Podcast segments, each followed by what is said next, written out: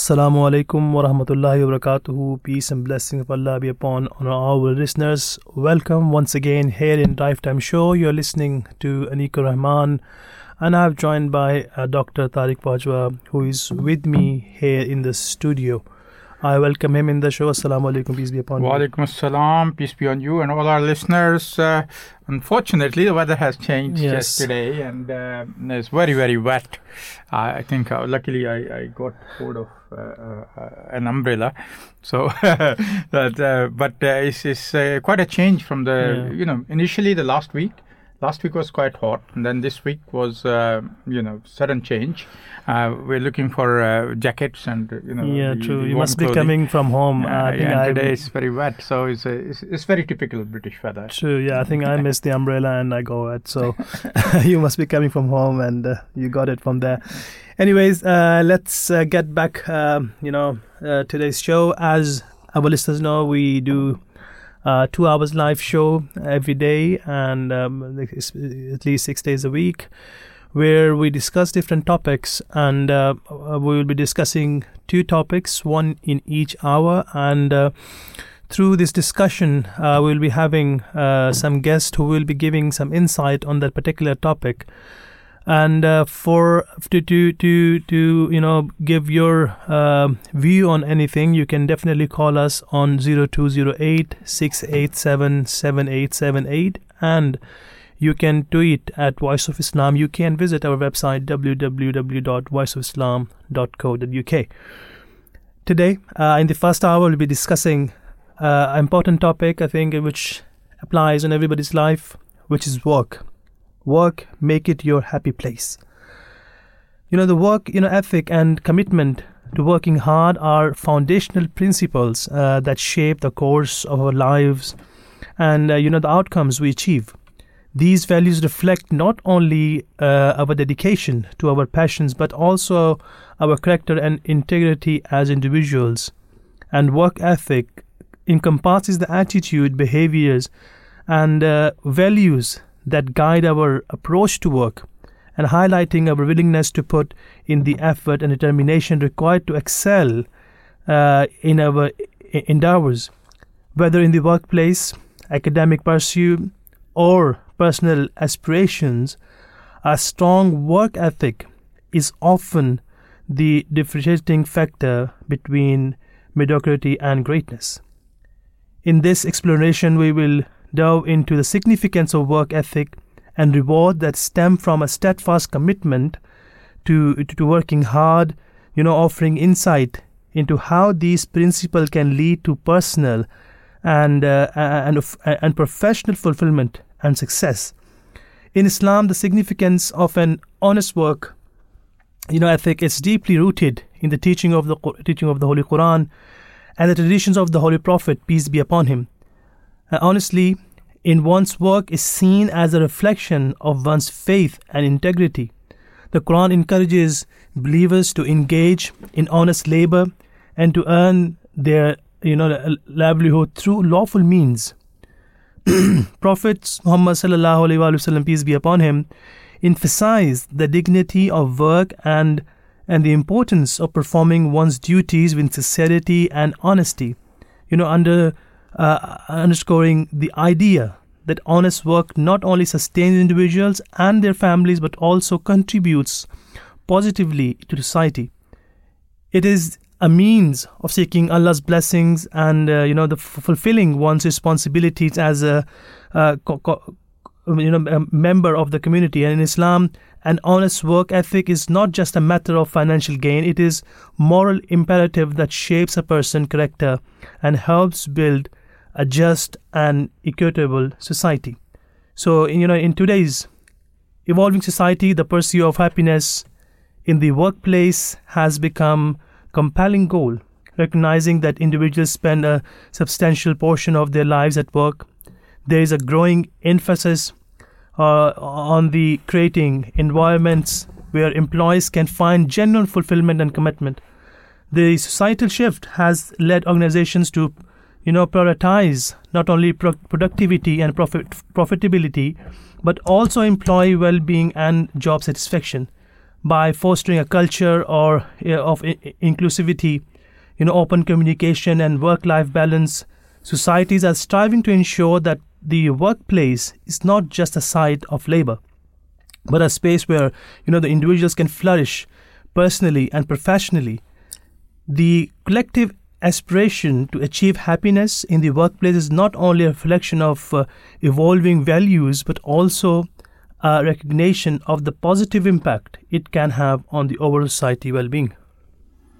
So today we will try to explore different aspects of happiness at work. How can it be inculcated in a lasting way? How can we use research and psychology to create a positive work culture and foster happiness and motivation in people? You know when you go to the office most of the people you know they they are dreading uh, the night before well tomorrow is monday and that's why you so you see you are uh, uh, familiar with the word of Monday's blues because you know they are dreading that tomorrow is a work day and we have to go to the office. But it can change. You know, it's a way. It's your attitude. is the so that's what we will be discussing today. That the true happiness at work, a mere construct, or is it actually an achievable reality for everyone? Um, let's dive right into it. The International Week of Happiness at Work is a globally celebrated event dedicated to promoting happiness and well being in the workplace. Typically held during the last week of September, that's where we soon will be, underscores the importance of fostering positive and supportive work environments where employees can thrive and find genuine satisfaction in their professional lives.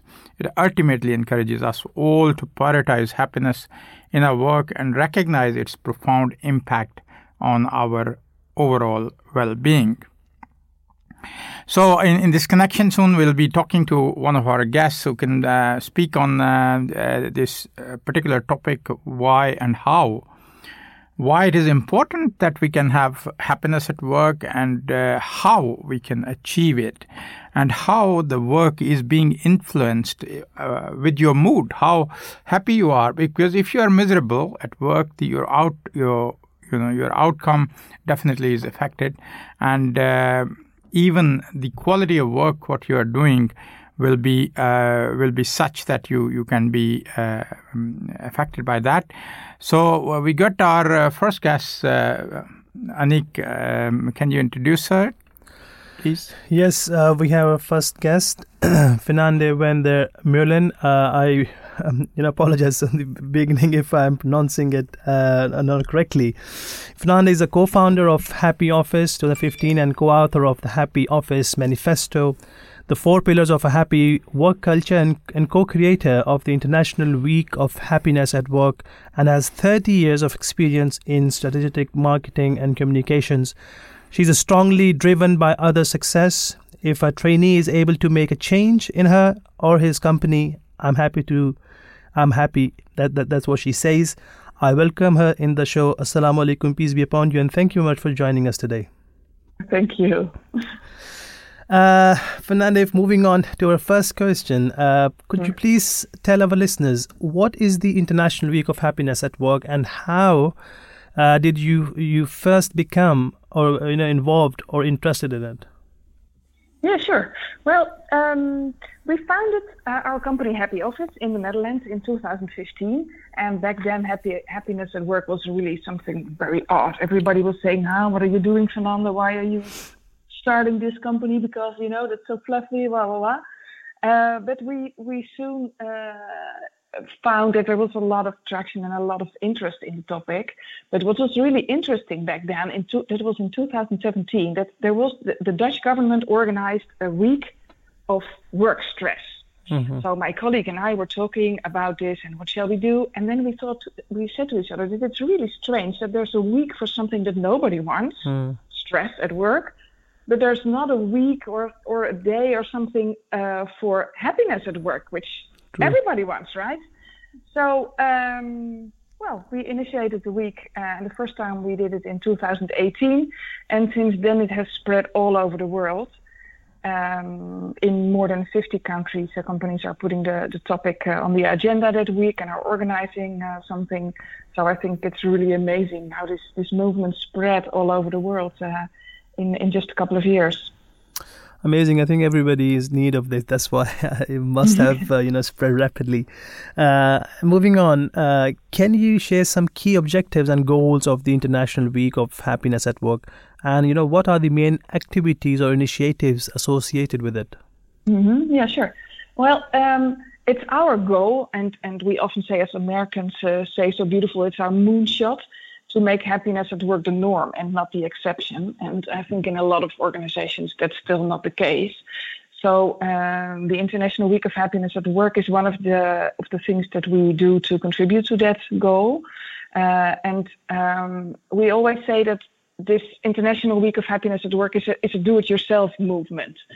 So we ask everybody and we invite everybody to organize something, whatever you want, you know, whatever fits in your organization or whatever fits in your in your country or in your workplace. Uh, because we don't own this movement. It's it's a shared ownership from all of us, um, and, and, it's also a shared responsibility to uh, to enhance happiness at work. And what we as initiators do is we offer the platform where we share tips, ideas, stories of organizations that join the movement, and we also support uh, local initiatives with ideas. We send them the logo, etc., etc. And next to that, uh, we organize a lot of stuff, of course, like uh, events with uh, speakers, and we have uh, webinars in the Netherlands, and both in English as in as in Dutch. Um, yeah, so we, on the one hand, we support people that organize something in their organization, and we also organize a lot of stuff uh, both internationally and in the Netherlands. Amazing what you're doing. Is there any notable success stories or best practices from past international weeks of happiness at work you know that, that, that you find particularly inspiring oh you know there are so many uh, examples of organizations that started to build a, a, positive work culture and started to put a topic on the agenda during this week and then continued from there mm. uh, which is really amazing of course it's, it's you know it's it's big companies and it's small companies uh, just today, I received an email from a recruitment company. They're in instruction and electrotechnical work. Uh, and they have a whole program for the week with a daily challenge. They're going to, to do a walk and then make a picture. And uh, the people with the nicest uh, picture, they win a, a, prize. They have a lunch. They give out compliment cards, a goodie bag. It's it's all kinds of different stuff. And you know, for me, the most inspiring stories are those with a long-term impact, of course, because you can do all kind of fun things during this week. But uh, if you have a lousy or even a toxic company culture, and then you know the next week it will just be the same bad workplace. So doing things only during this week, uh, it doesn't have much impact. So I'm always most inspired by companies that heard of the initiative and started with something small during the week and then learned about the science and the pillars of happiness to work and then incorporated it in their daily work process. And there are many organizations that did that. Mm-hmm. Um, but the funny thing is that most of it we don't know because we say, you know, it's a do-it-yourself mo- movement. So most of the of the stories we don't even hear. Um, but I know from a lot of people that told me, "Oh yeah, we did this, and we started in uh, we started five years ago, and now we do it every year, and we also did this, this, and this in our organization." So it yes, it has a lot of impact. Yeah, true. Um, you have already covered it. In case you know, as I wanted to ask, which you slightly covered, that how people is taking it. You know, is there anything they come to you that something has changed in their life, or you know, anything which you would like to mention? Otherwise, we definitely we can carry on, move on to the next question. So, do you mean what they can do? You know, they must have this. You started something new in their life, isn't it? And you mentioned about what they think. Is is there any stories particularly which you would like to mention as what change they feel, or you know how they celebrate this day? The, mm-hmm. the people who have uh, joined this scheme, or yeah, as you said, there are some you know uh, companies are doing the work as people are yeah. joining there as well. So mm-hmm. how how do they take this this day? Yeah, well, it's very different, and uh, some some organizations take it very big, and others mm. just do like a five day challenge about happiness at work. And like for example, next week on Monday morning, I'm doing a keynote for uh, for an organization that's a big international organization, mm-hmm. and they are uh, so we teach them about the four pillars of happiness at work and how you can enhance your happiness, and then we do a challenge during the week. so people actually also get to work with Amazing. with the pillars and with the, the theory and the, the, the practices that we, uh, that we teach them. Just uh, one last question, Fernandez. Uh, you know, what advice do you have for those looking to promote workplace happiness year round? Uh, yeah, well, I think it's always important to know what you're talking about. So study the science and learn what really contributes to happiness at work, and then just experiment. So try, uh, start with small things and simple things, and try out does it work or does it not work. And it can be really small things like organize a discussion about what makes you happy as a team at work, uh, invite a speaker, uh, focus on positive feedback, organize a challenge. And those are all fun, fun things to start with. Um, but if you want to do something really sustainable, we really feel that it's important to focus on all the levels that are necessary. So focus on your personal leadership, leadership, what you can you as an individual can do. Uh, focus on your team and also focus on the organizational level. Is it not important that one who is doing a particular job, he is interested and, and he has a you know interest in doing what he's doing? If he's in a wrong job or something mm-hmm. which he dislikes, uh, how yeah. can how can he be happy there? Yeah, that's a really good question, and um, you know I think everybody mm-hmm. can be happy at work, but it's really important to uh, find the joy in the things that you do. But if mm. you're really unhappy in a job, I think it's it's you know, and not everybody is in a situation that they can change. But it's either uh, you make the best of it and look at what is good in your job, or you try to find a new job. And mm-hmm. when you try to look at what's good in your job, we always focus on the four pillars of happiness at work. Yeah. Shall I tell them? Do you yeah, please, please, yeah? please, go ahead. Yeah. yeah. Uh, we have asked a lot of people in our workshops, of course, what makes you happy at work, and uh, when we took all of those answers and put those next to science, what the science says that makes people happy at work, we have uh, uh, developed a model that's called the four pillars of happiness at work, the four P's, so it's easy to remember them. They are purpose, people, progress, and positivity. And purpose stands for that what you do is actually important, that it works, uh, that you. Um, that you have the feeling that you contribute. It, it has everything to do with meaning. And the second pillar is people, that it's together with other people. Mm-hmm. Uh, progress is about achieving things, getting things done, learning new things, and developing yourself. And positivity is about feeling good overall at work. And that doesn't mean that everything in life should be pleasant or fun or always, because life isn't just like that. But if you want to grow and perform, feeling good about yourself is a necessary emotion.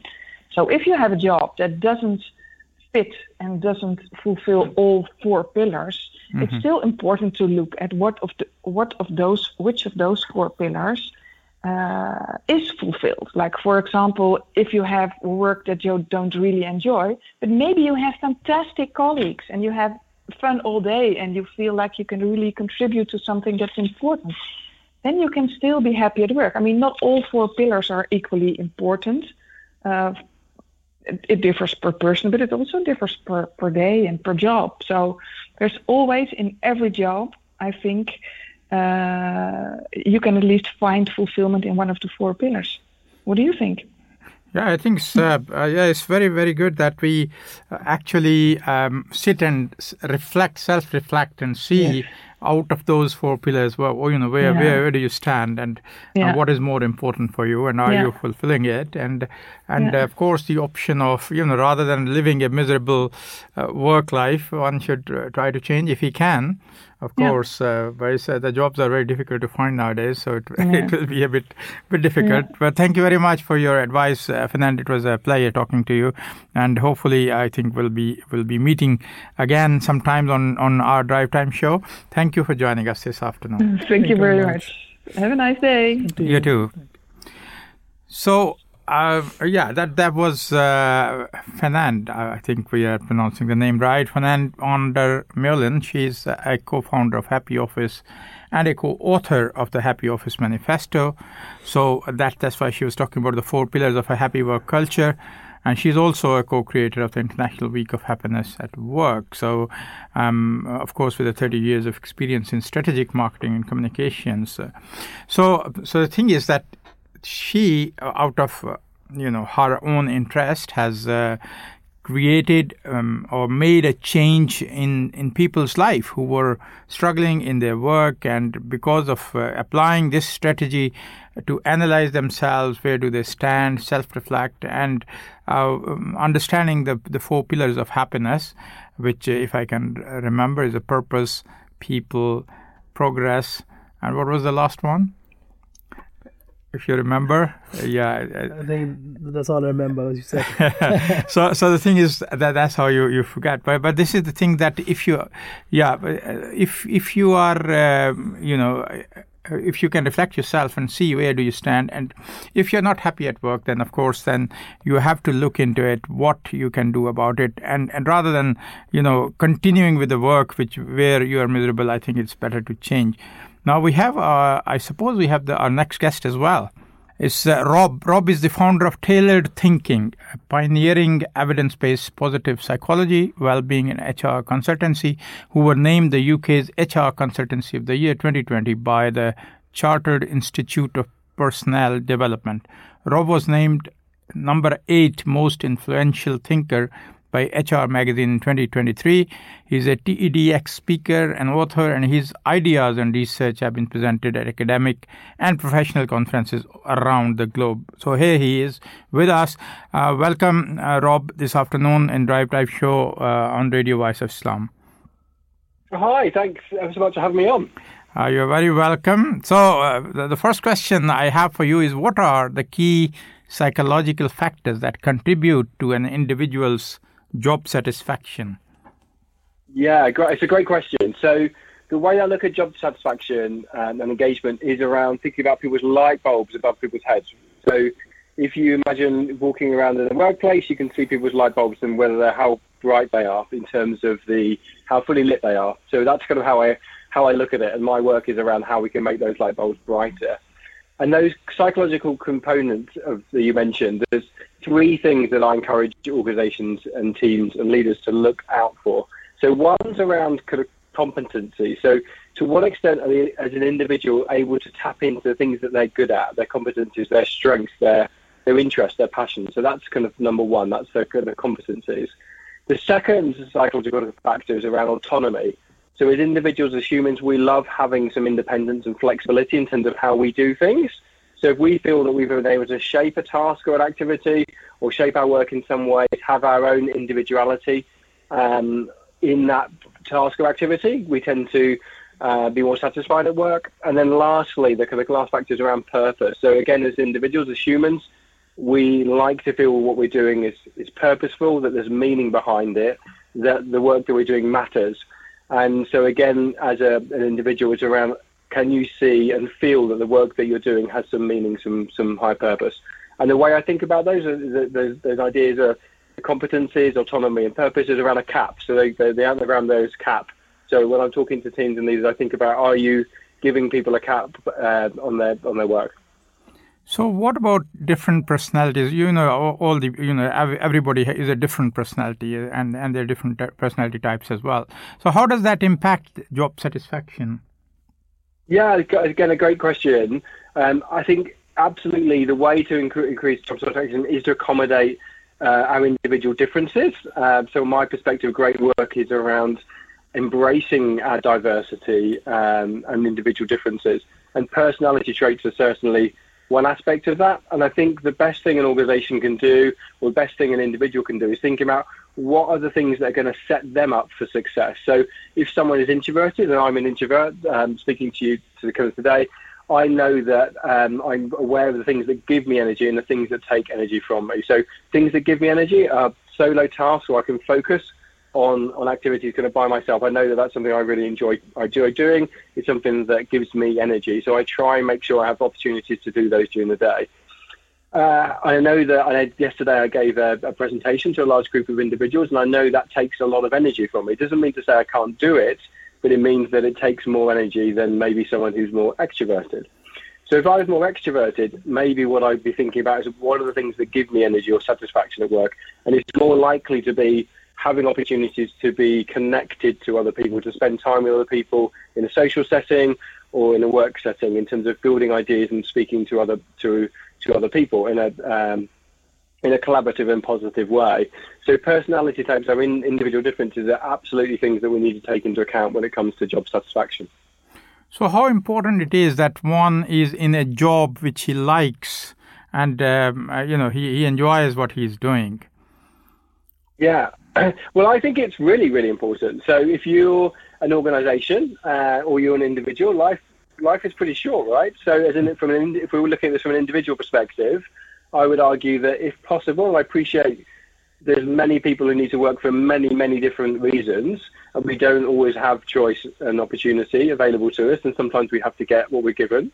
And but if we do have that opportunity, I would argue that life's too short to be spent doing something that, that doesn't bring us happiness and joy. It doesn't mean to say that you have to enjoy every element of your joy, and actually the research shows that as long as you're doing 10 to 15% of tasks and activities that bring you joy and happiness, that can kind of buffer uh, and mitigate some other aspects that you don't necessarily kind of enjoy as much. So you don't have to be loving every single part of your day every day to be satisfied at work, but you need to have at least 10 to 15 percent of the, the, tasks really orientated to the things that you that you enjoy.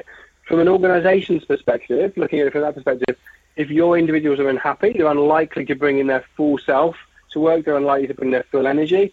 They're more likely to leave that job and go to another job. So it might mm-hmm. lead to retention issues, and they're unlikely to be performing at their best. So, as an organisation, if you're looking and you want people to perform at their best and stay with you, then I'd say happiness is a is a really important question to be looking at. That's great. So, what role does work-life balance play in job satisfaction, and how can individuals yeah. and organizations improve it? That's a great, again, a great question. Uh, I would say that work, a good work-life balance looks differently for, for everyone in terms of job satisfaction. There's no magic formula when it comes to this, and in fact, some people, and I, I kind of fall into this camp, actually don't like this idea of work-life balance particularly helpfully because work is part of life. So one of the ways I like to frame this or think about this is work-life integration because work is part of our life. It's not something that we do uh, consistently from our life. It's part of what we've heard of what we do.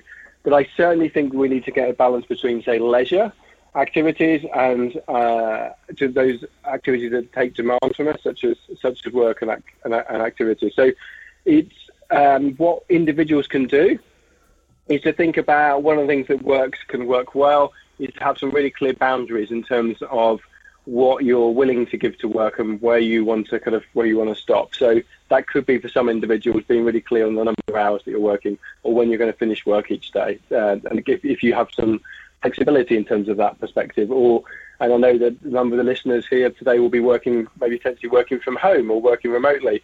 And one of the things that might be helpful in terms of putting those boundaries is having a um, a, a really clear routine for closing your day, and some people I work with introduce kind of walking uh, commutes.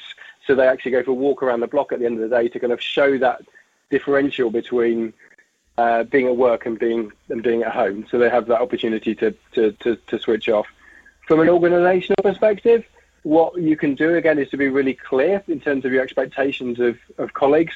And one of the things I think there is a lot of organisations aren't very clear about is, and again, this is particularly for knowledge workers, for those individuals where maybe they have access to email, uh, where there's the opportunity to be on and working 24/7. Uh, that to actually to be really clear on what your expectations of your colleagues are. So, you know, for example, if you send an email at night, are you expecting someone to respond to that? Are you happy that people end at a certain time at the end of the day and don't check and respond to work so they can come in the next day with more more energy and vitality rather than having to kind of work late all the time or be worrying about respond, missing an email that a, a manager might send late at night. So it's around having those boundaries and expectations of each other, both for the individual and for the, the organization.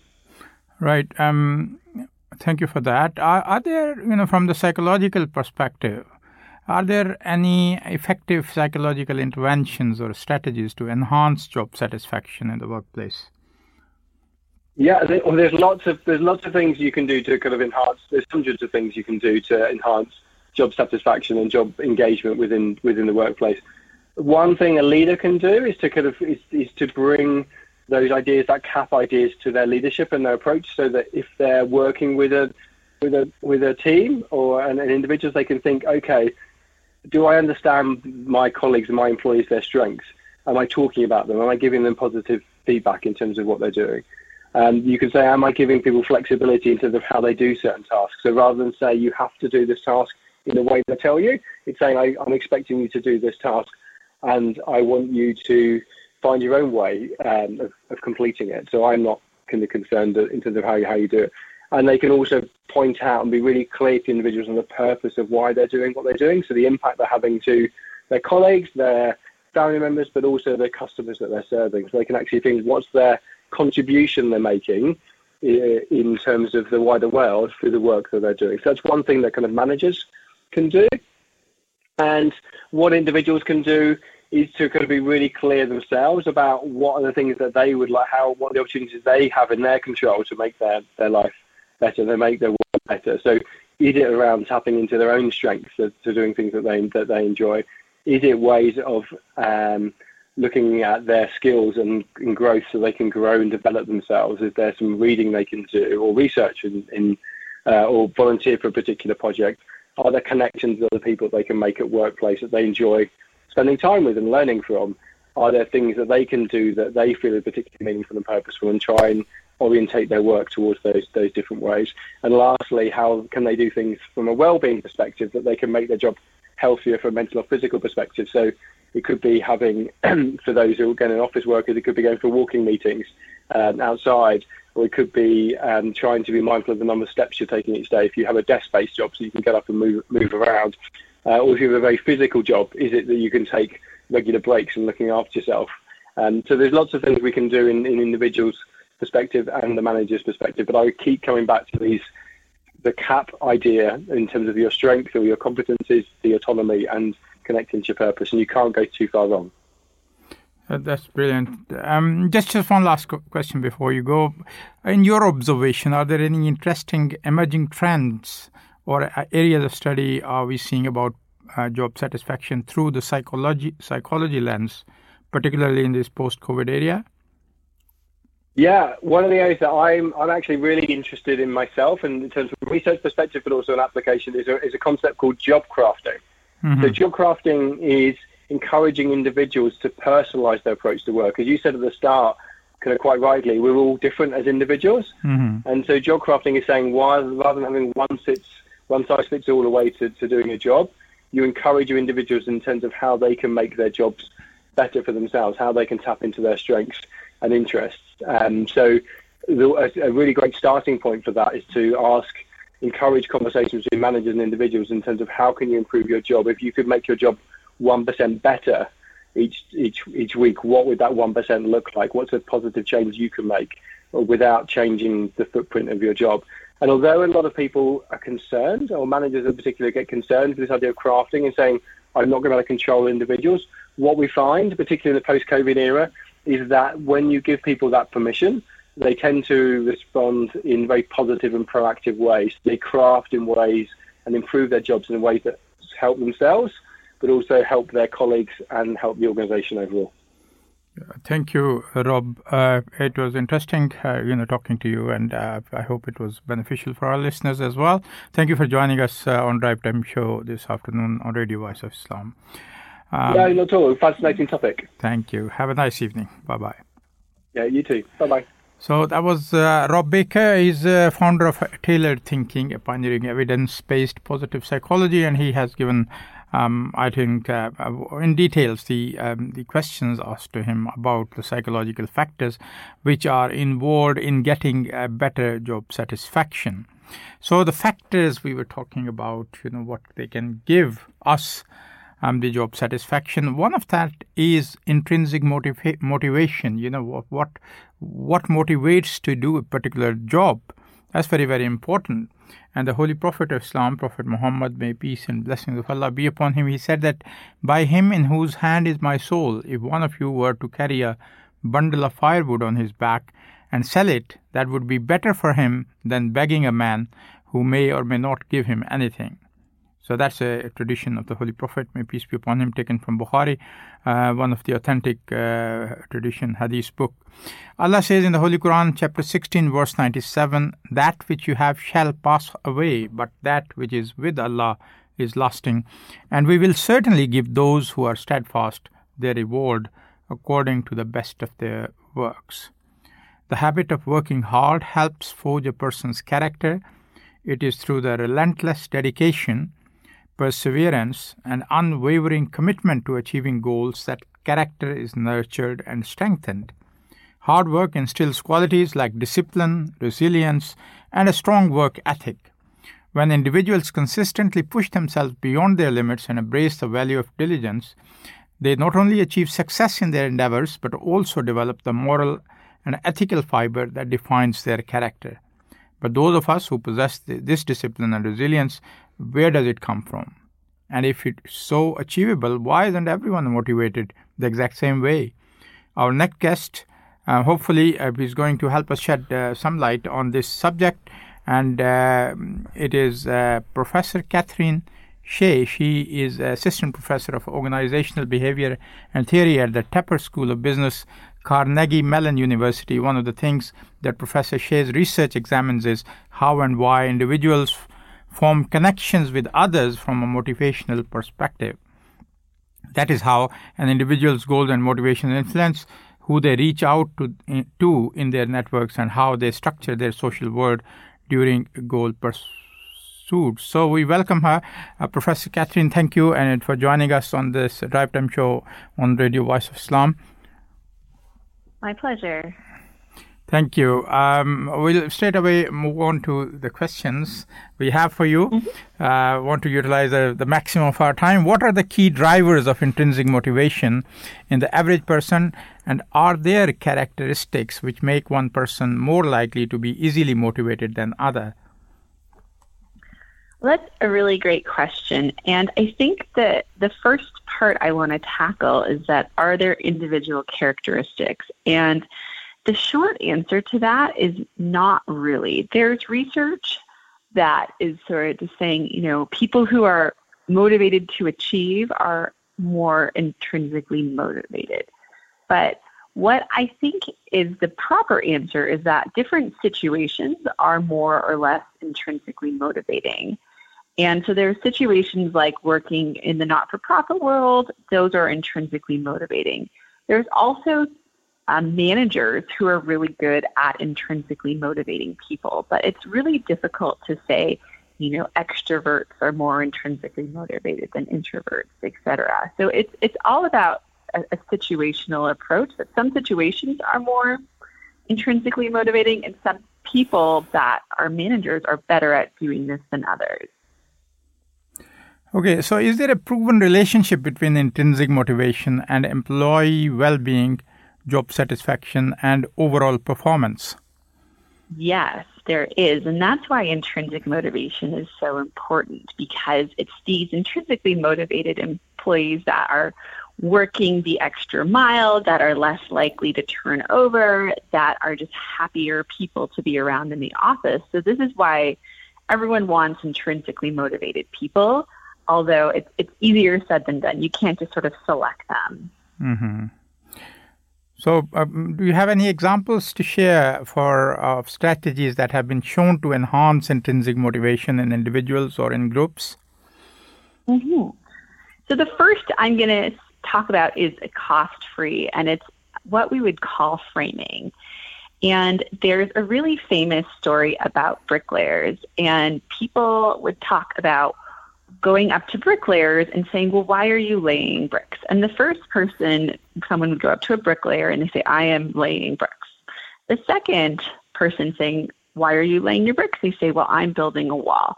And the third bricklayer would say, I'm actually building a city or I'm building a very important uh, building for the, the town square.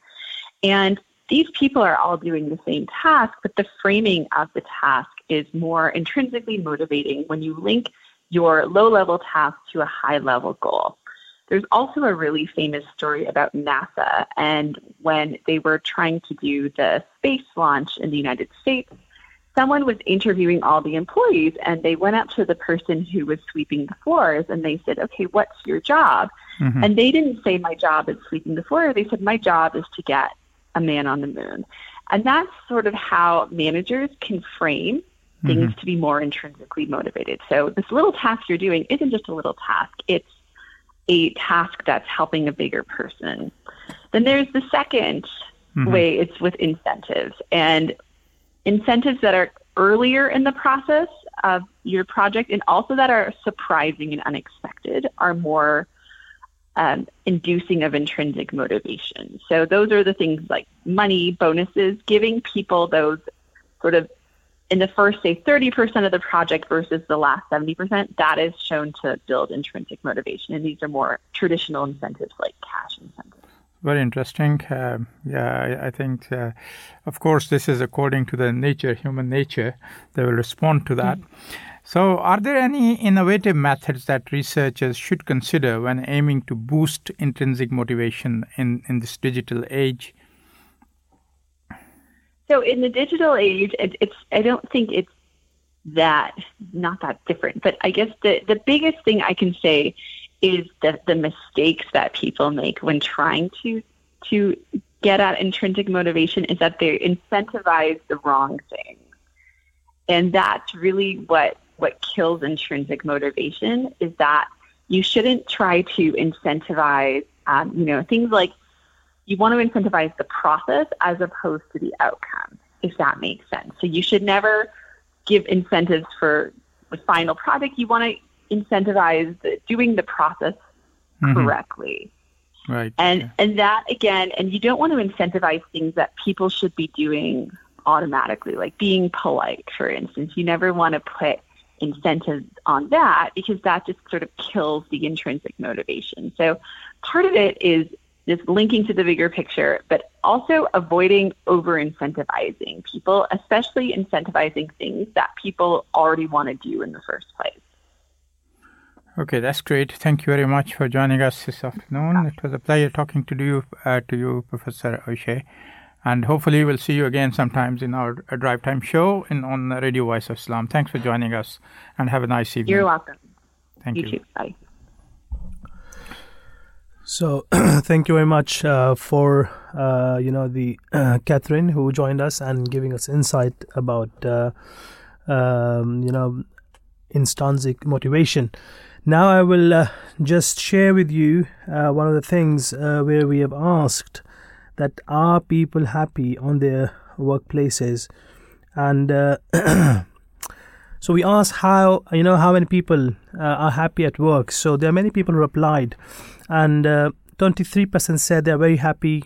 54% said somewhat they are happy kind of.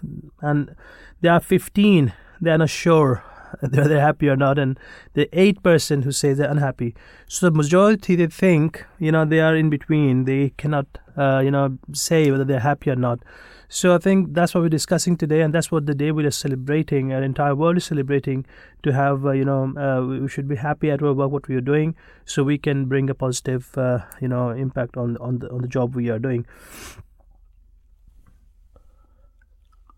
So um so we were uh, talking about, uh, of course, you know how we can improve the job satisfaction, how we can, what are the intrinsic factors which are involved in somebody being happy on their jobs, and of course, uh, as we said earlier, that if one is individually happy within uh, oneself and is enjoying the job he's doing, that is going to be um, to be helpful, and the uh, outcome or the product, whatever one is trying to achieve in any um, company, um, it is it is going to be better. And people who are motivated, they are the ones who bring out, um, you know, a lot of new researches, new outcomes, um, new inventions. All these they, they come out of the people who are very very motivated, and and uh, these motivated people who who forget about everything else and they are so involved, deeply involved into their work and uh, research that uh, you know they they're happy what they're doing and that's what they're enjoying.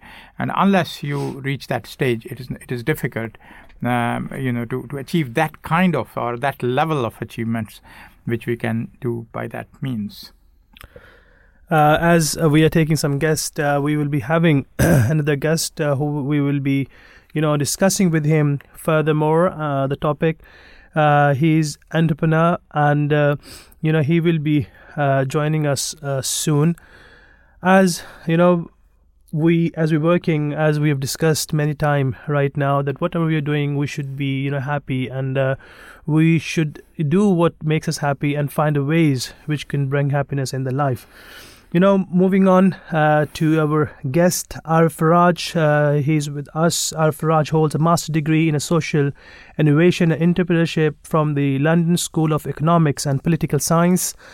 He also holds a dual degree from Wesleyan University in Middletown City, USA, which he studied government, or where he studied government and you know environmental studies.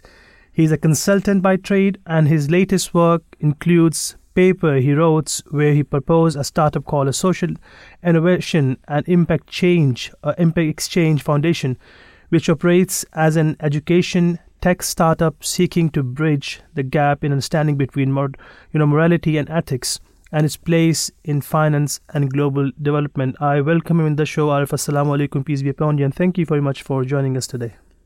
Wa alaikum assalam. Thank you very much for having me.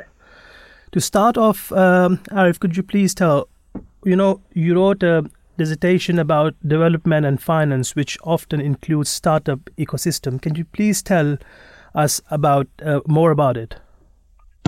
Yeah, absolutely. So, as a Muslim myself, who has also worked in a variety of global contexts, whether it's in the United States, where I'm from, or Europe, or Africa, one thing that has always piqued my interest is the fact that customers or beneficiaries of any company or startup differ vastly from any company's customers or beneficiaries in other contexts, right? And so one of the reasons I think this is, is because, well, obviously people are different because of their cultures. But then as I'm sitting in on one of my master seminars where we are discussing business case studies and really getting into the crux of globalizing a product or service, I noticed that very often a product can get to the end of the line relatively easily in comparison to, say, a service, right? So we could take iPhone or Samsung, for example. The need for a phone doesn't differ too much across cultures, right? We all use them pretty much for the same human interactions or what have you. However, one sector that I noticed was increasingly difficult for entrepreneurs to get to market in different contexts was financial products, things like lending activities or other banking systems. I say that because oftentimes microfinance lending was a hot item for business case studies, especially in developing economies, which my program spent a lot of time focusing on. The social innovation pro- program at the LSE is actually really quite cool. Um, it provides students an opportunity to consult on social entrepreneurship uh, companies and activities and across Africa, really, but particularly in South Africa and Kenya. But that might be for another time. So Anyway, I would sit in these business courses and listen to the different explanations my cohort would have for some of the failures we were seeing. Mm. And my cohort had a lot of really smart people, people who I'm proud to call my colleagues. Their ideas were very realistic, very plausible, very smart, and robust, but they just didn't seem accurate in my view as a Muslim.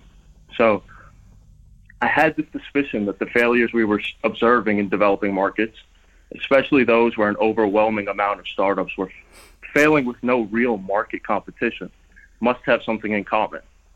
For me, the apparent answer was faith, and upon investigation, I discovered that a lot of the areas that were rife with unsuccessful startup ecosystems were also coincidentally heavily populated Muslim areas. This inspired me to really dig into whether or not people's consumption habits and even their business habits were affected by their faith or religious values. So this became one of the central questions of my dissertation research, and eventually what I created was a way to talk about businesses on the basis of their morality or ethical processes. This is especially crucial to the company that I started as a result of my dissertation research, mm. because the product that I'm selling now is what I believe to be the solution to this problem problem of quote unquote unfavorable market fits, right? That I had observed in class. And really, the driving force of my organization's core competencies stems from an expanded framework of morality and ethics that I created through analyzing Muslim faith traditions, right? And, it, and along with Muslim faith traditions, I took a look at Judeo Christian texts and even secular foundations of morality and ethics. All of this with a particular emphasis on how these beliefs interface with commerce and business to sort of make sense of the issues that I was observing. Now, in terms of crafting a value proposition and a revenue model from the research I was doing, I've conducted a substantial amount of research, both qualitative and quantitative, about the consumer attitudes of Muslims. In addition to that, I conducted a similar methodology, only this time focusing on the people most likely to have these poor product market fits, which are largely social innovation and really global development experts uh, and practitioners who tend to be launching these startups that I was observing a, a trend of failure in, due largely in part to a lack of education surrounding these ethical and moral beliefs. And so, what I found was that the mismatch was often times along these lines of exactly what the hunch was, right? These financial processes that are traditionally used to bring startups to market.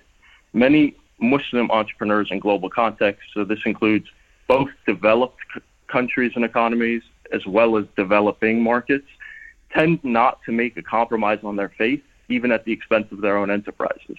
And of course, as you, you might guess, the elephant in the room when we talk about finance from a Muslim perspective is that interest, or the Islamic word riba, is expressly forbidden to consume. And there's, of course, all sorts of rhetoric throughout our Muslim traditions that talk about the, the dangers of riba. And so these are, this is one of the things that, that people really don't uh, compromise on. And so now the company that I've started as a result of my dissertation, and thank you for mentioning it, it's called the Social Innovation and Impact Exchange Foundation, or CX Foundation for short, is trying to serve as both an educational tool for innovators, universities, and other interested parties, as well as serve as an ecosystem facilitator of sorts for new, morally conscious, ethically appropriate startups in regions where consumer populations hold strong religious beliefs and uh, want to be heard. So that's a bit about me, um, what I've been working on, and I, I appreciate you allowing me to share it. Thank you for having me on. Um, thank you very much, Faraz. We would like to have you for longer, but um, you know we are coming up with the news break. But I would like we would like to you join straight after the news break, which is only two minutes. I think it should be okay with you to join us back after the news break. We would like to have uh, some have some other questions uh, we would like to ask you, so our listeners can benefit from that. Yeah, absolutely. So thank you very much. Uh, Faraz will take you uh, straight after the news break. Welcome back. You're listening to uh, Voice of Islam Radio, and it's Aneeq ur Rehman uh, who is uh, this side. I've joined by Dr. Tariq Bajwa, and we have our guests uh, before the break who were, uh, you know, discussing a very important topic and what he's been doing. Aref Farraj with us, and Aref, are you with us? Yes, sir. Yes, mm-hmm. assalamu alaikum once again. Uh, let's, you know, uh, start once again where we left. Can you please share some key, you know, uh, sorry, uh, I would like to, could you please explain the relationship between the development of startups, you know, and overall well-being of their employees? Yeah, of course. I think that's a fantastic question. I think first and foremost, with any startup, the early stages revolve strongly around the vision of the entrepreneur right? A lot of times, the most successful startups are looking to disrupt an industry in a very contrarian way than what the norms currently reflect. That being said, I think boosting morale or keeping the well being of employees high, especially at these stages, is in some way directly tied to the way that the employees rally behind the entrepreneur. Um, I think it's a good question to ask in these scenarios is whether or not the employees are genuinely excited about the vision that they're helping to build. And if not, maybe how you can change that, right? So, especially in a market where great startups are popping up all over the world and competing for the best and brightest talents, you really want to think about how your leadership style differs from the rest of the pack. Um, it is your responsibility to cultivate your talent, and it is your responsibility to rally them around the vision that you see for your company. I think that further to this point, a good entrepreneur can think about avenues of compensation, whether or not it's too early to be offering equity in return for labor than cash compensation is really a case by case decision based on your company or your industry. But there are certainly other avenues of compensation that you can integrate into the workplace that helps to boost these factors, right? Like remote working options are incredibly popular nowadays. Unconventional hours. Some people like to work outside of this nine to five window or a shorter work weeks, depending on the types of roles that your employees might be working in. All of those, I think, are, are, are suitable options. Indeed, indeed. Um, um, Aref, uh, from an entrepreneurial perspective, how do you believe job satisfaction impacts overall business's success and growth? Yeah, I think that this is uh, another great question. And it's really interesting because I don't think there's necessarily one correct answer. Obviously, I think that we'd all like to believe that job satisfaction and a high powered career are the two main priorities for every person, but I don't think that that's necessarily always the case. And nor do I think that that's necessarily an indication of the type of employee that you have on your hands. I think that in a world that has so much competition for the top talents, true, and a large market, a, a large share of this market would be willing to sacrifice high pay in exchange for working on meaningful work. However, I would not say that this is always the case, right? I mean, people have lives, and it's important to recognize that when you're employing people, especially people in the beginning of a new endeavor, for a lot of people, making the highest salary that they can earn is a top priority, right? And so you really want to identify these people who uh, rally around you as an entrepreneur, rally around your vision for your company, um, and, and really rally around the mission, perhaps a social mission um, that you guys are bringing to life. But I think that if an entrepreneur has reasonable traction targets, the right people around them, you're hitting your sales numbers, you're generating revenue. It's only a matter of time before the entrepreneur is able to increase those salaries, right? And hopefully bring more balance to this job satisfaction versus financial compensation scale that I think that a lot of really talented and motivated employees are looking for. But again, I think that early on, as entrepreneurs, we cannot discount the fact that we're relying on the attractiveness of our mission in the beginning, and we're really trying to work towards cultivating a workplace that employees can enjoy, that we can bring a sense of fulfillment to their lives through the work that they're doing, and hopefully be a place that they can feel a sense of ownership and responsibility towards uh, being a part of, really. Indeed, you know, well said. Um, Aref, uh, you know, given the resource constraints often forced by entrepreneurs, especially you know financial ones, what initiatives can be employed uh, to boost job satisfaction? Yeah, fantastic question. Um, and we sort of touched on it a bit, right? So there are a ton of yeah. avenues I think you could take um, to boost job satisfaction, right? Remote working is quite a popular incentive unconventional work hours, right, for the people who don't necessarily subscribe to the static nine to five schedule. Equity, perhaps, for those employees who are exceptional and absolutely central to the success of your company. Maybe that's worth discussing. However, one thing that I, I think goes unnoticed but ought to get more attention is the way that you as an entrepreneur come across as a motivator. It's unlikely that anyone in your team is going to see the vision that you have in your mind for the company exactly as you see it, right? And that's a, a really critical piece of this puzzle. So how do you recognize how do you recognize and reconcile these differences really, right? It's not enough to just identify it, but how are you actively working towards it? When you talk with your employees and you evaluate their work and maybe their assignments, are you allowing your employees space to think creatively, to deviate from the rigidness of our minds that sometimes puts in place for our goals? right? If not, it might be well worth your time to think about how to change that. And I think one reason why it's incredibly important to change that is because obviously people want to feel valued, and the way that people express themselves is through their work and their ideas. It's important to cultivate an attitude in a workplace that truly welcomes the attempts of your employees to contribute value. And when people put forth, put forth their efforts and create something valuable, they also want to feel a sense of ownership and direction of the work, right? And so try to reconcile this with the wider vision of your organization. And I expect that if this is done successfully, you'll find that you can retain some pretty high caliber talent, even in times of financial constraint that you might be facing, whether that's in the beginning or the middle or the whatever stage you're in uh, with your organization, really. Uh, true indeed. Yeah. You know, uh, Aref, what about you know sole proprietors, people working for themselves as you know a one-man team. Is there anything that the more successful ones do that maybe everyone else can learn from? Absolutely, I think um, sole proprietorship is increasingly common, especially right with the the advent of social media and all of the the digital marketplace that we do have, it's becoming increasingly popular and an increasingly viable way to go about these things. So one of the things that I've seen that has become incredibly popular along with it are, are virtual assistants, right? It's sort of a way to delegate tasks uh, to people or, or to automate tasks, the sort of the mundane things. Hmm. And even if you're not using a virtual assistant, it takes us to our next point, right? Which is automation.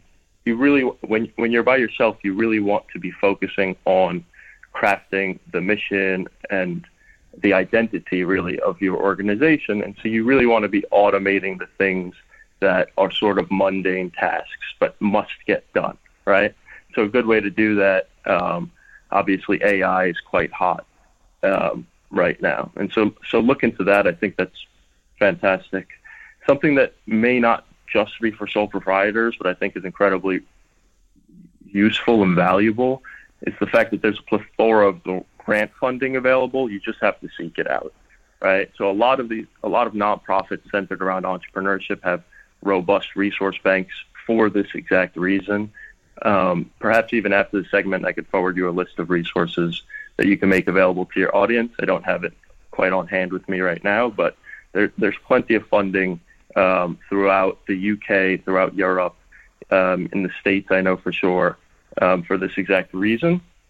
And then the last thing that I would say, which I, I feel goes incredibly underrated, is you know your network, but not just your professional network. Your friends and your family are often a great source of community, right? That you could tap, whether even if it's not for financial gain, and you're just looking for uh, community and, and motivation. These are the people that understand you the best, right? And so perhaps they're most likely to understand your vision. And you don't even necessarily have to limit this to people immediately inside of your nuclear family. I think that if you're already on this path of entrepreneurship, you've probably met some really interesting people along the way, whether that's your professors, new friends, mentors, friends of friends. All of these, I think, are really great types of people that you, you could sort of lean on, uh, bounce ideas off of, depending on how early you might be. Um, but especially for those sole proprietors, maybe get out of the, the, the, echo chamber that you could sometimes make in your mind and, and, and talk to these people in your network, um, even over something as simple as a coffee chat. Um, thank you very much, Aref, for joining us today. Definitely, you know, our listeners have benefited from this and, uh, you know, learn something new. And I think they will open the ways uh, for them how to, you know, progress in their life. Uh, it was a pleasure speaking with you, and thank you very much for joining us today. And I think it's still the in the morning uh, in USA, right? Uh, yeah, I was about it, to say is, good evening, uh, but I think there's no point. You're still okay. It's it's just past noon. I do appreciate it. I, I did want to say one more thing, if Definitely, I may. Yes, go ahead. Thank you very much. Um, if you're interested in anything I've said on this segment, especially uh, in regards to some of the social impact things, if you're interested in business ethics, um, perhaps even writing about business, or even maybe sales, I'm always open to connect for conversations. Um, I would love to hear your audience's thoughts, your critiques, your ideas. I'd love to get you involved, really. And um, if you'd like to reach me, you could reach me at my email. That's a r e f dot f a r r a j at gmail.com. I appreciate the time. Thank you very much, guys. Yeah, thank you much for joining us today. It was a pleasure speaking with you. Thank you. You as well. Very interesting. Um, uh, the topic we were discussing today is, is how uh, to achieve workplace happiness and what are the things of just because the last week of September is celebrated as um, you know encouraging people to create workplace happiness. Those who are involved as employers and as well as employees they are encouraged. And we have learned today that uh, it's not a mere luxury but a fundamental necessity for our professional and personal well-being. We have explored the importance of fostering positivity in the workplace and in professional relationships finding purpose in our roles, and maintaining a healthy work life balance. We have also learned that happiness at work is not solely the responsibility of the employer, it is a shared journey that involves both employers and employees. By prioritizing workplace happiness, we not only boost productivity but also enhance our overall quality of life. So let's continue to prioritize our happiness at work, creating environments where we can thrive and ultimately live more fulfilling and satisfying lives. An important aspect which we would like to touch on today is volunteer work. Engaging in charity work alongside one's day to day job is another powerful way to cultivate a profound sense of fulfillment. When we integrate acts of uh, giving into our daily lives, we not only contribute to the betterment of society but also enrich our own existence.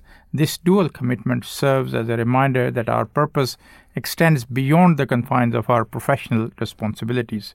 It fosters a sense of interconnectedness, reminding us of our shared humanity and the responsibility we bear for one another. Furthermore, the act of giving, whether through time, resources, or skills, often leads to a deeper appreciation for our own blessings and privileges.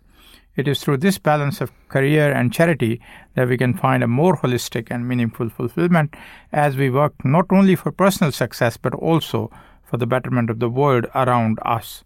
Allah says in the Holy Quran, chapter 3, verse 15, Beautified for men is the love of desired things, women and children, and stored up heaps of gold and silver, and pastured horses and cattle and crops.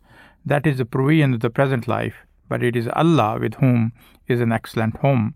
This verse enumerates some of the things of this world which engross man's attention and often turn him away from God. Islam does not prohibit the use or even the seeking of the good things of this world, but it certainly condemns the action of those who become engrossed in them and make them the very object of their life. Worldly achievements are certainly to be acknowledged and, and appreciated, but they are not meant to be the foremost priority in, in one's life. Instead, the primary focus should be on spiritual growth, moral development, and the pursuit of righteousness. While material success and uh, accomplishments can be valuable tools for serving humanity and fulfilling one's responsibilities, they should never take precedence over one's relationship with God and the ethical principles laid out in the Quran and the Hadith. Islam teaches that the pursuit of wealth and worldly status should be tempered by humility, gratitude, and a sense of social responsibility. Ultimately, a balanced approach that places faith and moral values at its core ensures that worldly achievements are not an end in themselves but a means of, to attain a higher purpose and a more meaningful existence in both this life and the hereafter. We'll be um, talking in our next uh, session um, on a on a topic is, which is about self-reflection and connection with God. So uh, uh, we will be joining you shortly after a short break. The purpose of the voice of Islam is to inform people of the true teachings of Islam and to make it abundantly clear that Islam's teachings perfectly conform and relate to the needs of every era and every person. The Voice of Islam brings you a whole range of exciting programs each week, 24 hours a day. Tune into our current affairs programs such as Pathway to Peace and Faith in Focus. Welcome to another episode of Pathway to Peace. Welcome to Faith in Focus, an hour of discussion, debate, and dialogue. Find out about faith in the current age with Science Hour and around the table. Welcome back to the Science Show here on the Voice of Islam. Welcome to another edition of Around the Table. Join us on Voice of Islam throughout the week for a wide range of programs for you to enjoy.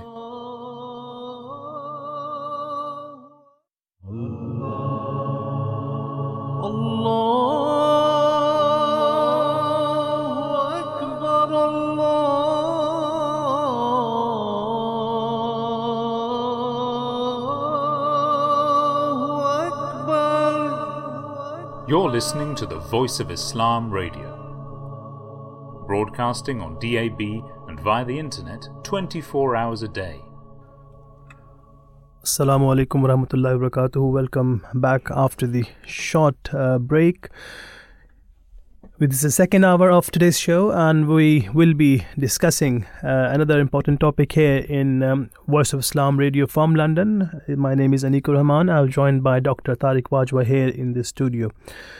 In this particular hour, we'll be discussing a very important topic, uh, which is self reflection and self reformation. we'll be discussing some advantages of self reflection and understanding why it's important and why it's needed especially you know it was regardless it was this day or this era or the era before this we need self-reflection we need self-affirmation and we have to work continuously on this so we you know become a better person every day you know of a start of you know enhanced self-awareness self-reflection helps individuals become more aware of their thoughts emotions, and behaviors, you know, leading to better understanding of themselves. This can be, you know, lead to improved decision making and emotional regulation. So, as you know, engaging in self reflection allows people to identify areas for improvement and growth, leading to continuous personal development. And by understanding their own triggers and emotions, individuals can, you know, communicate more effectively and empathize with others, resulting in improved relationship. And at the end, you know, the self-reflection, you know, encourages critical thinking and problems, you know, solving skills by analyzing past experience and their outcomes. And reduce how to reduce the stress. You know, the regular reflection can be helped manage stress by providing insight into its underlying cause and helping individuals develop coping strategies. There's another way, you know, increase emotional in, in intelligence, which is self-reflection contributes to emotional intelligence by enabling individuals to better understand their own motivations and those of others. Then, you know, effective goal setting, which is very important, again comes under the self reflection. You know, it allows individuals to align their goals with their values and desires, increasing the likelihood of achieving them then enhance leadership skills. You know, as a leader who engage in self-reflection are more adaptable, empathic, and capable of making informed decision.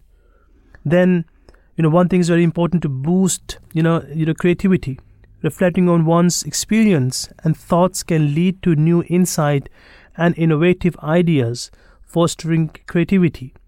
And at the end, you know, improved well-being self-reflection contributes to overall well-being by you know promoting mindfulness self-compassion and sense of purposes whatever I mentioned was taken by different sources where they have come up with this that how one can you know self-reflect on himself how can self self-affirmation can be done of course you know the, uh, the islamic teachings uh, the, the most important thing is that one one should try to reform oneself. And in order to reform oneself, obviously, it is not merely that you think about it and it just happens. You have to make a plan and you have to self reflect. And, and then you take into consideration what are the, the best things which, which can reform you as a, as a whole.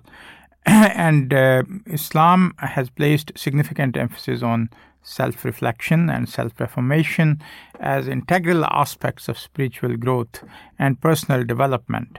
The teachings of Islam encourage believers to constantly assess, uh, access their assess their thoughts, actions, and intentions in order to align them with the principles of the faith. And uh, we, we will be speaking to our guest today um, shortly, um, and we can ask him questions about how uh, important it is to self reform and what are the means uh, uh, through which we can achieve that.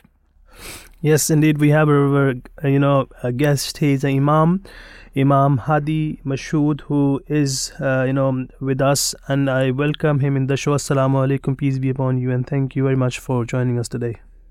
Alaikum salam, for having me. Imam Hadi, if we, you know, ask, as we know, we're discussing the self affirmation and, uh, uh, you know, uh, self reflection. We're discussing what Islam says and how we can, you know, bring uh, a change within ourselves, how we can reflect. So, in this regard, you know, somehow it is connected to become a righteous and pious person. I would like to ask, you know, what is sin, and what does Islam says about good and evil? So um, in Islam, uh, the concept of, well, if we think about it, if we backtrack a bit and we think about every human being, every human being has a sense of what is right and what is wrong. Every single person has kind of moral conduct that they live their lives by.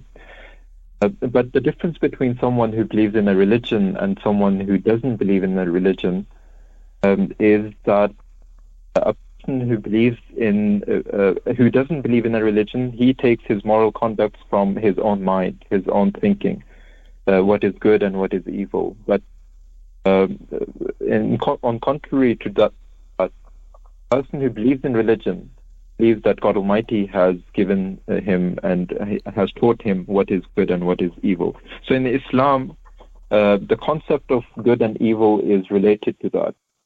A, a sin, uh, evil action in Islam is considered thing which we is forbidden by God. Almighty has forbidden an action and someone does it, it's a sin. When someone uh, obeys the commandments of God Almighty, is a good action. Um, and it doesn't relate to you know just worshiping God.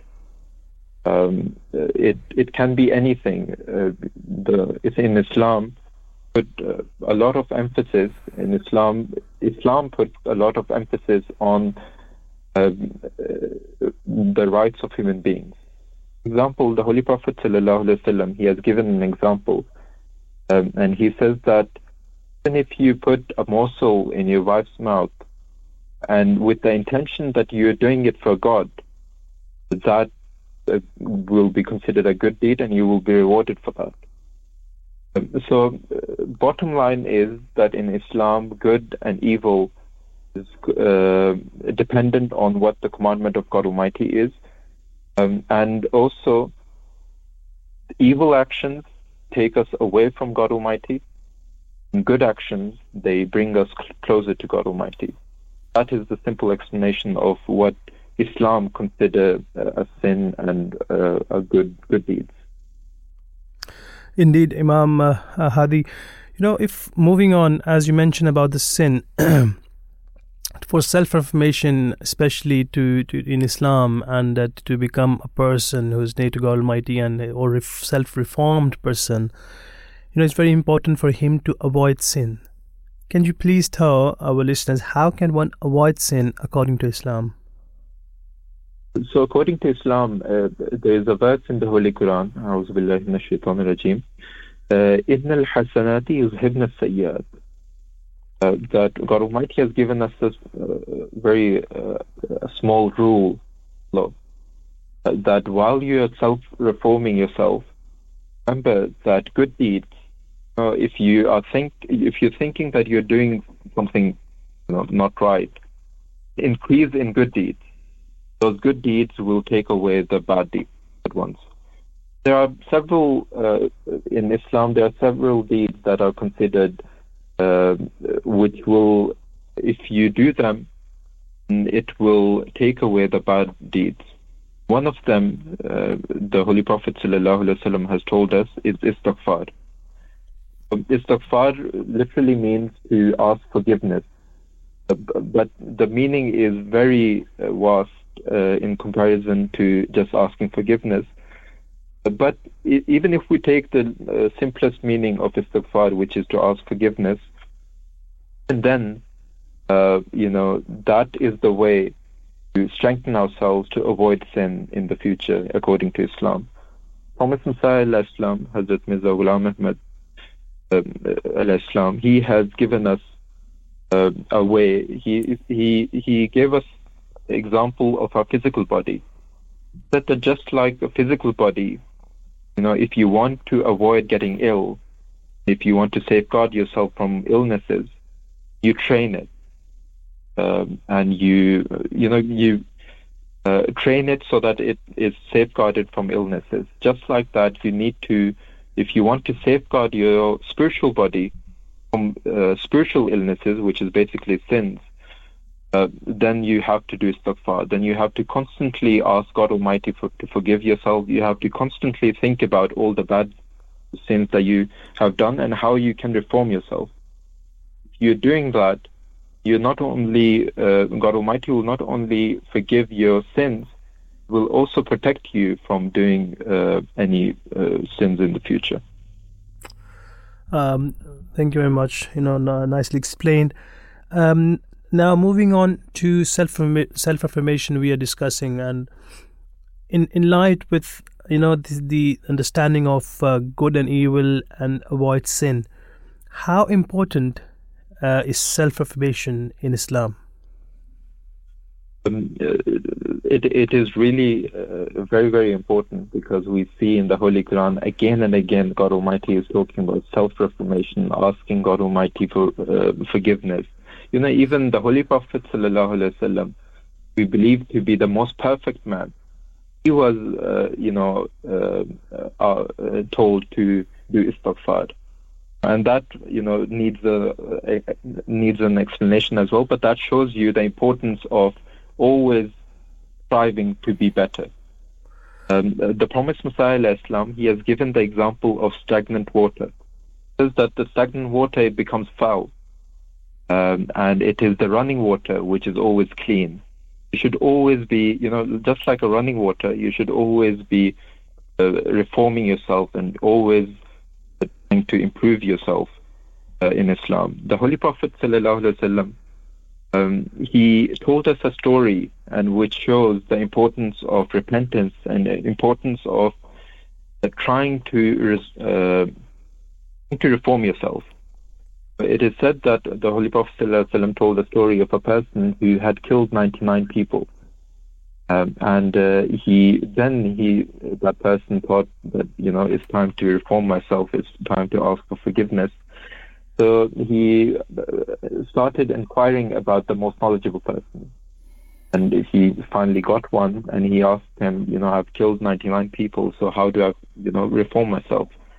That knowledgeable person, he was really shocked. Said, you can't.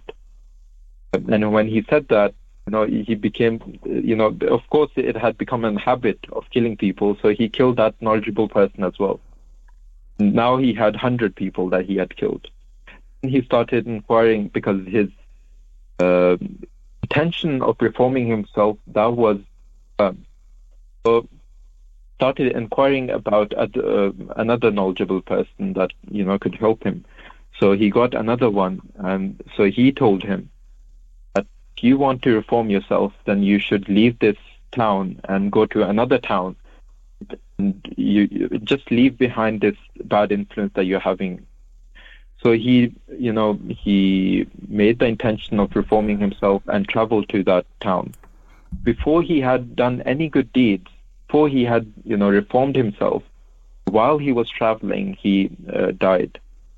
So the uh, God Almighty, the importance of reformation is so much. Even before he had reformed himself, God Almighty forgave all of his sins because he had made that intention of reforming himself um, you know, an amazing, uh, you know, incident you have mentioned. And uh, I think I would like to add even there was a fight on it where the, that uh, angels wanted to, you know, put him in hell, and God wanted him to forgive him because he decided, you know, to to to, to start, you know, uh, going to the path which, uh, which is a path of righteous people, and to, to to reform himself. And eventually, God said, you know, uh, you know, just count the steps he has taken. If it's more towards you know the, the, way he's going to reform himself definitely then forgive him. And def- he was forgiven uh, you know story ends. Uh, imam uh, you know you have mentioned very beautifully and explained uh, this importance of self-reformation. I think somehow the self-reformation is linked with tawbah as well. When you do tawbah self-reformation happens. Can you please you know a little bit explain uh, what is tawbah in, in, in term of islam? Um, so in Islam, uh, what we believe in in Islam is that without God's help, can't do anything. So that's a bit uh, different concept from someone who doesn't believe in God. For example, uh, someone who believes in God, uh, someone who doesn't believe in God, he would rely all, uh, all of his formation skills on his own ability to reform himself a person who believes, and uh, especially a Muslim, he believes that every action, he can't take any action without the help of God. So that's where, where the concept of tawbah comes in. Because God Almighty has told us, if you want to reform yourself, and uh, you know, seek forgiveness of God Almighty. You know, uh, have true regret and then seek forgiveness of God Almighty. The Promised Messiah Islam has actually explained how firm your resolve should be, um, of how you know, your resolve to form yourself should be so strong, he said, that it should be so strong that even if you're thrown into fire, even then your uh, resolve shouldn't deter. So that is the kind of uh, resolve that is needed to repent and eventually, after repenting, then uh, work towards reforming yourself. Um, true. Um, Imam Hadi, at the end, I would like to just ask you, you know, the perfect example we have. I think he's he's the one who shown us the path how you can you know you know reform yourself and how you can find God Almighty. Of course, we had the Prophet before him, but you know the Prophet Muhammad, peace be upon him, sallallahu alaihi wasallam. You know he had uh, he was a perfect example, and he has shown that how one should be asking forgiveness. So could you please tell our listeners what was Holy Prophet Prophet's example and why did he, you know, even seek forgiveness if he was a perfect human being? Mm, so I mentioned this uh, before that the Holy Prophet was also asked, uh, was also commanded by God Almighty to um, uh, seek forgiveness. Uh, not forgiveness, but istighfar. Um, and there's a difference that comes uh, here because forgiveness, istighfar is closely related to seeking forgiveness, but in Arabic, istighfar, the meaning of istighfar is much more vast. Um, so istighfar, you know, simply put, means to uh, cover. So you're asking God Almighty, ghafara means to cover something. Istighfar, basically, you're asking God Almighty to cover your sins. Um, but uh, we know that the Holy Prophet ﷺ, he was a perfect human being and not just the Holy Prophet ﷺ, any prophet, uh, we believe that he, uh, any prophet is a sin. We still know from examples of other prophets uh, that human weaknesses are still found in uh, in prophets. The, what we believe is that uh, God Almighty told uh, the Holy Prophet ﷺ to do istighfar. The reason for that is that uh, not only does istighfar, seeking forgiveness, the concept of Islam about seeking forgiveness is not only about the spiritual illnesses. It is also about the human weaknesses that are found in every human being. So you're basically asking God Almighty to cover up those sins or human weaknesses that you have so that God Almighty can protect you from any future uh, bad outcomes that it can lead to. So that is the concept of istighfar, and that is the reason why the Holy Prophet ﷺ, even though he was the perfect human being, and even though he never sinned, uh, that's why he was uh, commanded by God Almighty to do istighfar, so that e- even his human weaknesses they could be covered up, the, the bad outcomes wouldn't it, and it wouldn't lead to any bad bad outcomes. Uh, thank you very much, Imam uh, Hadi. You have explained uh, in a very beautiful manner. I hope our listeners have, uh, you know, um, benefited from this and understood the concept of, uh, you know, evil and good and how we can avoid sin and how you know God is there for us and He accepts our repentance. And the day we want to reform ourselves, God says, "I am there for you." it's never too late as you know god has helped as you mentioned one of the incident. If somebody start taking steps towards god almighty god almighty will come running to him and you know to protect him and show him a right path. Thank you very much imam hadi for joining us today and giving your time. It was a pleasure speaking with you. So you were listening uh, to imam hadi. He joined us from Keighley and uh, he is the missionary there appointed by the Ahmadiyya Muslim Association, serving as a devotee of uh, of Islam Ahmadiyyat. He has discussed in depth the you know the, the concept of uh, sin and concept of istighfar, which is very important.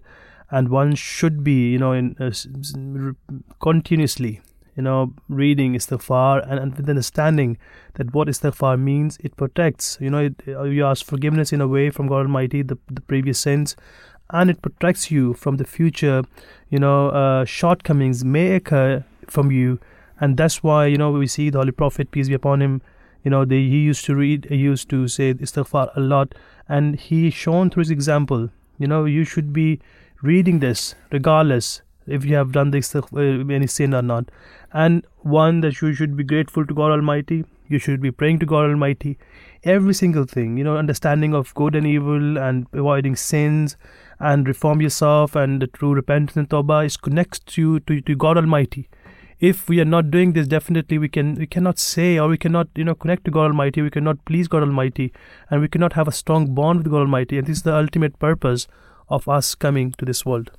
Just to summarize you know, what are the key concepts that islam gives regarding self-reflection and self-reformation these are the steps we one can take and when one can go through this process uh, of self reformation, it is going to help. So, the very first and foremost is the self accountability.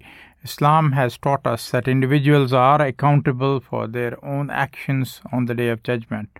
Therefore, self reflection is crucial to evaluate one's, one's deeds and ensure they are in accordance with the teachings of Islam. The second thing is that uh, you were just talking about is seeking forgiveness, tawbah. The self reflection helps believers recognize their shortcomings and sins. Islam encourages seeking forgiveness from Allah through sincere repentance and a commitment to improve. So, only just repentance is not enough. One has to have the commitment to improve himself and to, um, you know, to, to move forward. Similarly, purification of heart, tazkiyah. You know, tazkiyah is one of the jobs of a prophet, which is mentioned in the Holy Quran. And we see when Hazrat Prophet Abraham, uh, on whom be peace, he was praying to God Almighty, and he prayed that a, a, a messenger should be sent in this. Uh, area or this uh, place, which was obviously future Mecca, he he was he praying that, the, that you should appoint somebody who could purify people. So it's very essential that you remain in the company of the people uh, who are pure people because they are the ones who can purify you. So self reformation involves purifying the heart from negative traits such as arrogance envy and anger.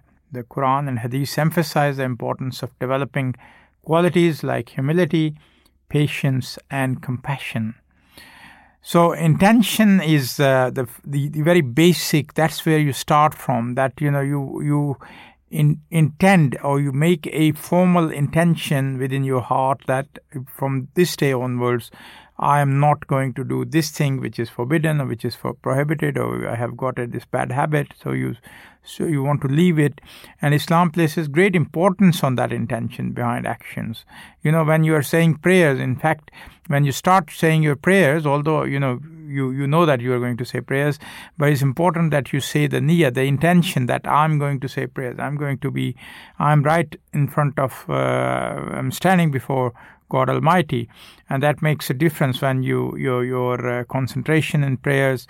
So self-reflection helps believers ensure their intentions are sincere, and and they are solely there for the sake of pleasing God Almighty.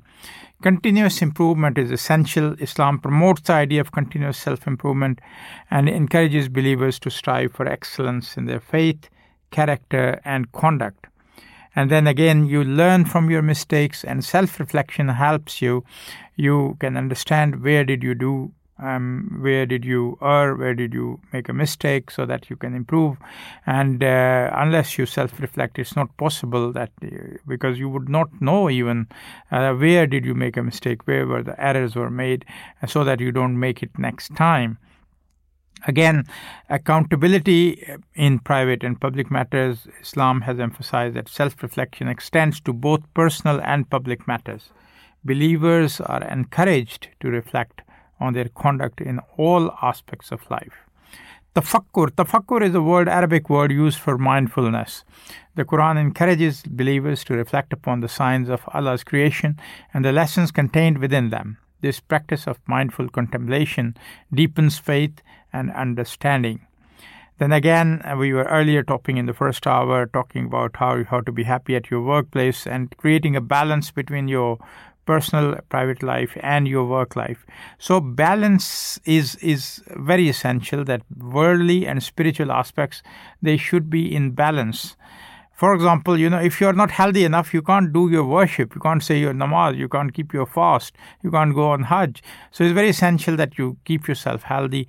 And for you know for your day to day needs if for example you want to take part in zakat you want to take part in contributing financial contribution towards you know spreading the message of islam unless you are uh, you have earned enough and you are well to do you cannot do that so um, and and there is a famous incident that uh, once the holy prophet of islam may peace and blessings of allah be upon him he um, told his companions that if you start reading, um, uh, you know, the um, there are certain words which are Subhanallah, Alhamdulillah, and Allahu Akbar. 33 times each subhanallah and alhamdulillah and 34 times allahu akbar then god will bless you and he will reward you for that because these were the people who were poor people and they said that we are we cannot afford to contribute financially in financial matters. So uh, so the holy prophet may peace be upon him said that if you read that then you allah will compensate this for you. And after a few days you know he saw that uh, they came again and they complained that even the people who are well off they have started re- re- reading these as well. So what should we do and and he said that you know this is the grace of Allah this is his blessing to whomsoever he gives. So you can't do anything about that. So if one God almighty has given us wisdom and eh, you you need to create a balance so that you are able to to participate in this sort of financial sacrifices as well. And for that you need to earn money. And for that god almighty has given you wisdom knowledge and you should utilize that. And not only that you should yourself utilize that you should also distribute to others. You should give it to others so that they can also benefit out of you and uh, the best example we have is that the life of the Holy Prophet, may peace be upon him himself, because uh, you know he he was he was the best of the creations. Yet he was always self-reflecting. He was al- always insisting upon self-reformation, and he regularly engaged in seclusion and contemplation. Uh, during the last ten days of Ramadan, for example, he would sit for itikaf and he will meditate and he would um, understand and he would uh, you know um, uh, try to understand the teaching of the Holy Quran. Uh, so supplication is the, the is the foremost thing that when you self-reflect, you cannot you cannot purify yourself by just you know working on it. You have to seek help from god almighty because he is the one who says that i am the one who can purify someone. So nobody can claim that he has been purified unless allah purifies him. So we should turn to him and five times prayers are the the best for you know reaching god almighty to for for help Indeed, uh, one of the mean is the Holy Quran, and to understand God Almighty more, we listen to one of the audios for that, and uh, we'll be joined back straight after that. أعوذ بالله من الشيطان الرجيم بسم الله الرحمن الرحيم with the passage of time, the true message of the Holy Quran has been diluted and even lost by many of the Muslims of the world many of whom have used it to further their own agendas. The purpose of this video is to provide you with the true message of the Holy Quran. The concept of God is found in all religions. In fact, the basis of all religions is the existence of God. However, as there were no means available to preserve old scriptures, the message of unity of God has been modified into many different gods, figures, and powers. The Holy Quran is the only holy book that very clearly defines and resolves this issue. The message of the Holy Quran is the unity of God, and it provides various arguments in favor of the oneness of God. Now we will speak with various scholars of the Ahmadiyya Muslim community who will elaborate on the message of the Holy Quran. The Holy Quran talks how uh, absolute oneness of God, unity of God, and there is no ambiguity about it. There is no compromise on this issue. God is one, He has no partner, the Holy Quran uh, gives a very strong argument in favor of uh, oneness of God. For example, it says that uh, if there would have been different gods, this universe uh, could have not functioned. The Holy Quran claims that the creator of this universe is a living God and that he reveals himself and establishes a relationship with his creation in this age in the same manner in which he used to reveal himself in the past. There are different kinds of relationships mentioned in the Holy Quran. The relationship between creator and the created. One is Rabbul Alameen, that he is Lord of all the worlds.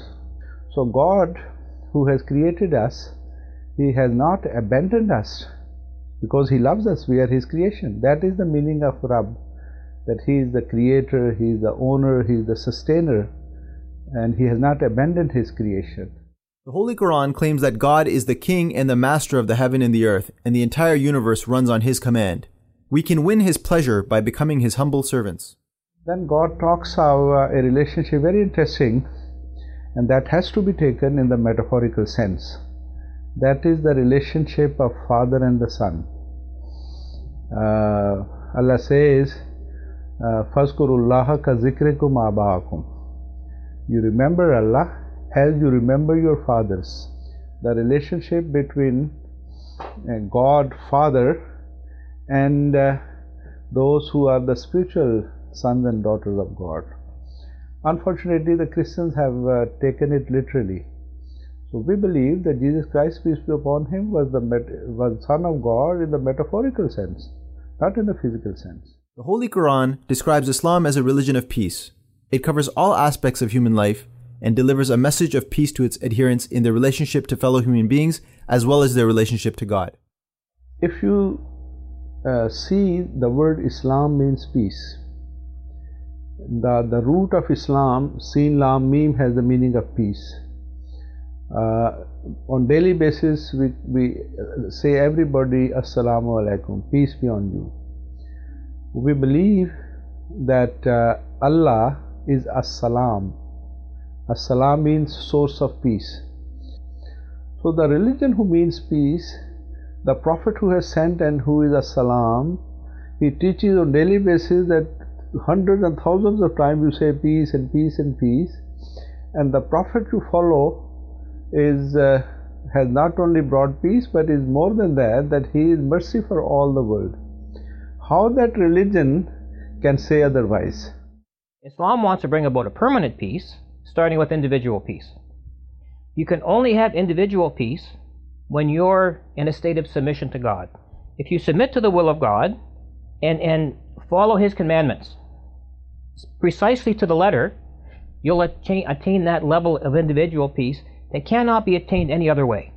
You can try any path you want to find individual peace, unless you're at peace with God you can't find it. It's impossible. That individual peace turns into family peace. It builds into social peace. And it builds uh, uh, into larger and larger volumes of peace that can eventually encompass the entire world, resulting in world peace. The Holy Quran talks extensively about freedom of religion, freedom of speech, freedom of conscience, and all basic human rights.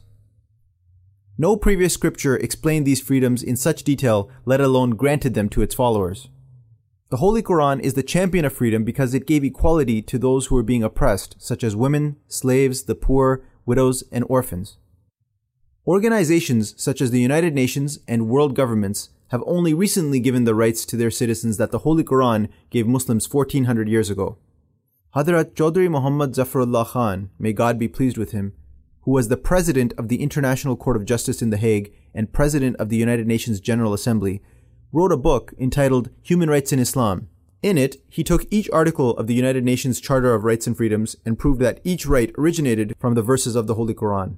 The Quran testifies that every nation was sent a prophet, whether it was the Aborigines of Australia, the natives of the Americas, Africans, or Asians. God sent a prophet to them all at different times to bring them to the straight path. Thus, the Holy Quran is the last teaching which has come to unify all the messages of previous prophets and scriptures under one banner, the banner of Islam. When God sent Adam or Hazrat Adam salam, the the message was given in a very simple uh, way because uh, this was the beginning of uh, learning of certain concepts. So God did not say that uh, the complete teaching will be given to Adam. And then gradually more and more was given. But God was sending teaching which was well suited at that time, which was needed at that time, and never said that this is a permanent teaching. And then in the end, the Prophet Muhammad came and the final teaching was given to him.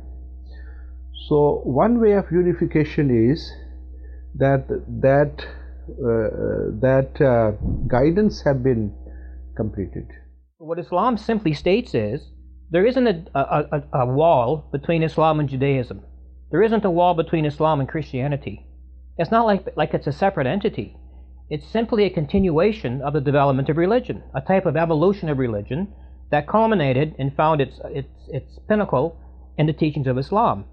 Each major world religion is waiting for someone who will come in the latter days to revive their faith and bring peace and harmony to mankind. The Hindus are waiting for the second coming of Krishna, the Buddhists are waiting for the second coming of Buddha, the Jews are waiting for the Messiah, the Christians are waiting for the second coming of Jesus Christ, and the Muslims are waiting for Imam Mahdi. Hadrat Mirza Ghulam Ahmad Qadiani, on whom be peace, the founder of the Ahmadiyya Muslim community, claimed to be the Messiah and Mahdi that each world religion was waiting for. The Holy Prophet prophesied that the unification of faiths would take place at his hands. There is another unification mentioned in the Holy Quran that uh, it is Allah who has sent down this Prophet and uh, with guidance and with the religion of truth, and He will make this religion of His victorious over all other religions, even if those who associate someone with God may not like it. So, this is a prophecy which will be fulfilled and which is being fulfilled during the time of uh, Imam Mahdi salam. Promised Messiah, on whom be peace, made his claim in 1889 in Qadian, India. Today, his followers number in the millions and are spreading the true message of the Holy Quran to all corners of the earth. To learn more about the Ahmadiyya Muslim community, please visit www.alislam.org.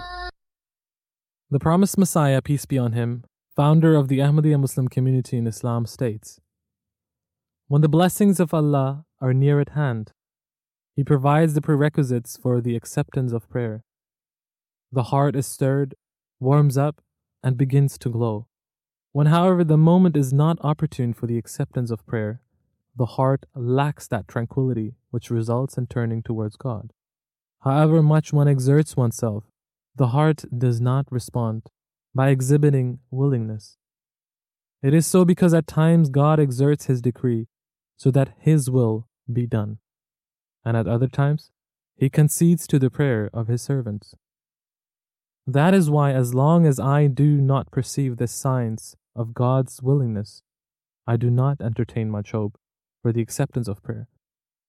At such times, I submit to the will of my Lord with greater pleasure than that which I derive from the acceptance of prayer.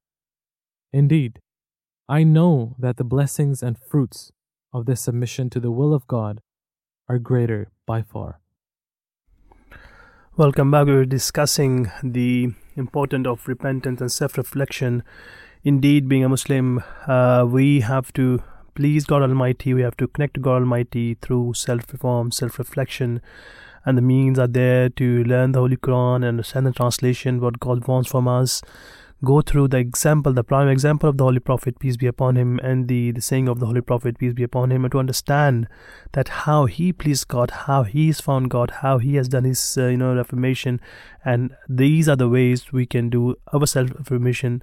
May Allah enable us to do so. At the end, I would like to thank uh, the producer of today's show, uh, Faryal Janood Nasir, and uh, you know, Safeer Zartasht, and I would like to thank the technical team working behind the scenes uh, Akib Adnan for you know making this possible. Until uh, next time, I would like to take a leave. Uh, until next time, Assalamu alaikum wa rahmatullahi wa.